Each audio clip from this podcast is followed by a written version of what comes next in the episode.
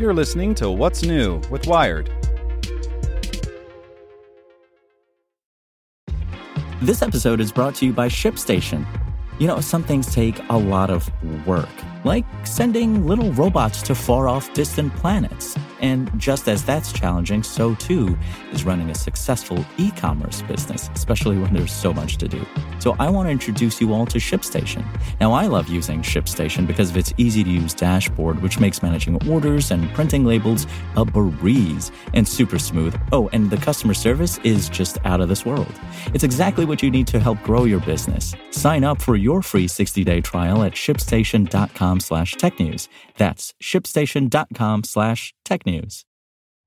This podcast is supported by Tools and Weapons, the podcast hosted by Microsoft Vice Chair and President Brad Smith. Each episode features insight you won't find anywhere else from the center of the conversation surrounding emerging technologies like AI.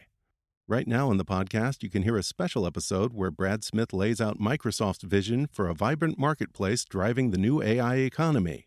To hear more, follow or subscribe to Tools and Weapons with Brad Smith wherever you get your podcasts.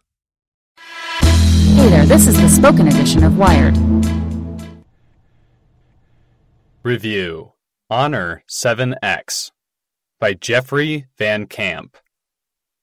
For the last few years, every major U.S. wireless carrier has begun letting you buy any phone for $0 down with two years of monthly payments. It's a tempting offer, but a bad habit you should try to kick. Paying for your phone over two years makes it easy to overspend, dulling the pain you should feel when you buy an $800 plus phone. It also probably means you bought your phone from a wireless carrier that locks it down, refusing to give you the freedom to use it on other networks. Those are two reasons why I was excited to check out the new Honor 7X, an affordable phone that promises to run fast, work on any GSM wireless network, T-Mobile, AT&T, and look fabulous doing it. A $200 device with most of the cutting edge features is still the holy grail of the smartphone world. A lot of devices come out around this price, but few of them are worth the hassle of ownership. Motorola's Moto G is consistently the most impressive cheap phone out there, and now Honor wants to join the club. Good looking. The Honor 7X certainly looks the part. It has a metal unibody design and spacious 6 inch screen like all the hot phones these days. Dual rear cameras and a fingerprint sensor on the back, too. So far, very on trend. It's big, but the rounded brushed metal edges are comfy to hold, and it's easy to find the volume, power, and fingerprint sensor when you need them. You may not even want a case for it. This one provides decent protection if you do. When you first boot it up, the 7X is snappy, running on 2016's Android 7.0 with Huawei's Emotion UI interface slapped on top. 3 gigabytes of RAM, 32 gigabytes of internal memory with micro SD slot, and a custom 8-core Kirin 659 processor, also designed by the folks at Huawei, the manufacturer that owns Honor though Honor would prefer you think of it as a separate phone maker. Despite not yet running Android 8.0, my 7X is at least getting monthly security updates, which is also nice. Battery life is also fantastic. There have been few days when I've had less than a 40% charge by bedtime. It charges with a micro USB port, not the clever USB C, but there's nothing wrong with that either. It's nice to have a jack to plug my headphones into as well. Many phones have ditched the poor headphone jack in the last two years, but I was more than glad to have it in the Honor 7X. The dual 16 megapixel main and 2 megapixel rear cameras produce some decent outdoor shots, even on a hazy, rainy day, and performed average in lower light. Selfies with the 8 megapixel front camera were also decent, though it tends to over-beautify faces by default, smoothing out blemishes more aggressively than needed. Lots of lagging. After using the Honor 7X for about two weeks, my biggest problem with it is how intensely sluggish it can get during completely ordinary tasks. It doesn't happen right away, but once you really started popping in and out of apps in your day to day, it can freeze up or slow to a crawl without much warning. Let me lay out Exhibit A the camera app.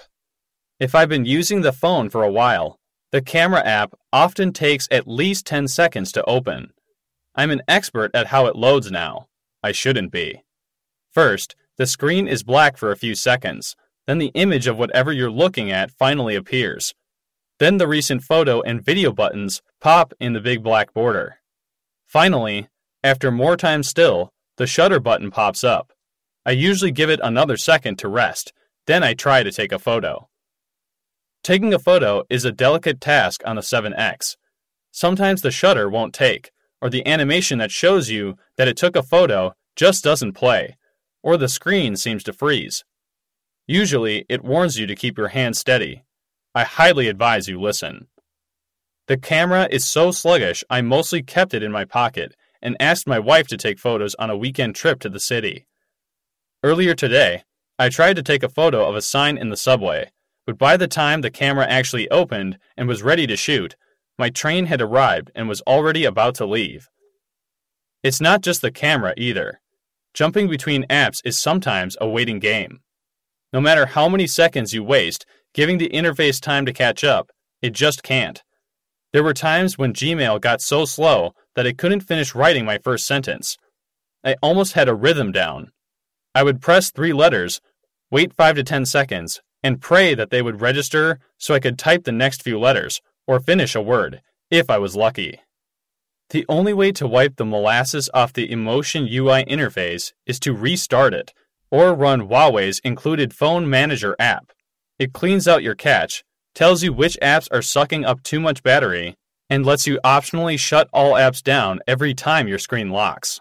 But no matter what I tried, the brutal slowdown always returned at some point. I'd blame my app selection if I could, but I'm a creature of habit. I mostly use apps like Gmail, Google Calendar, Feedly, Google News, Google Maps, Skype, Facebook, Twitter, Spotify, Pocket Casts. Basic stuff.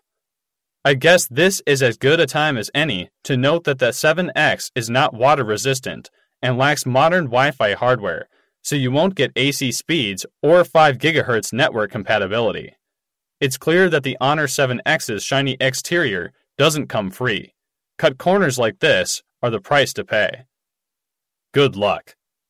I've reviewed hundreds of phones in the last decade, and I've seen a lot of laggy devices, but the Honor 7X frustrated me like few have because of how oddly random and persistent its slowdowns were.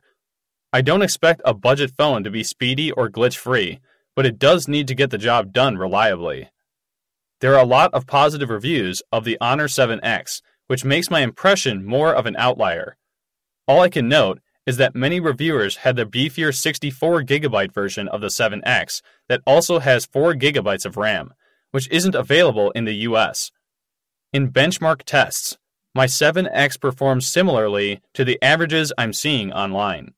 If you consider buying the phone, I suggest reading some other reviews and user reviews. Some users have complained in comments on the phone's Amazon and hihonor.com pages, though you'll have to dig to find them. Other users seem to like the phone. Huawei has a 15 day return policy, so use it fast and hard to make sure it works for you. There are a lot of fantastic phones that are almost as cheap, which makes the 7X even more disappointing. The Moto G5S Plus isn't exactly speedy, but doesn't bog down as much, and I highly recommend the $300 Moto X4 and $500 OnePlus 5T. The 5T in particular is as good as any $800 phone, better than many.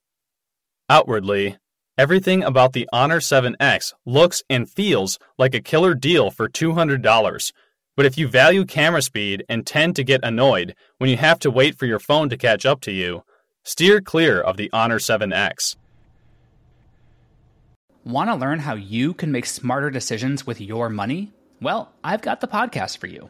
I'm Sean Pyles, and I host NerdWallet's Smart Money Podcast. Our show features our team of nerds, personal finance experts in credit cards, banking, investing, and more. and they'll help you make the most of your money while cutting through the clutter and misinformation in today's world of personal finance. You'll get clarity on strategies to help you build your wealth, invest wisely, shop for financial products, and plan for major life events. Listen to NerdWallet's Smart Money Podcast wherever you get your podcasts.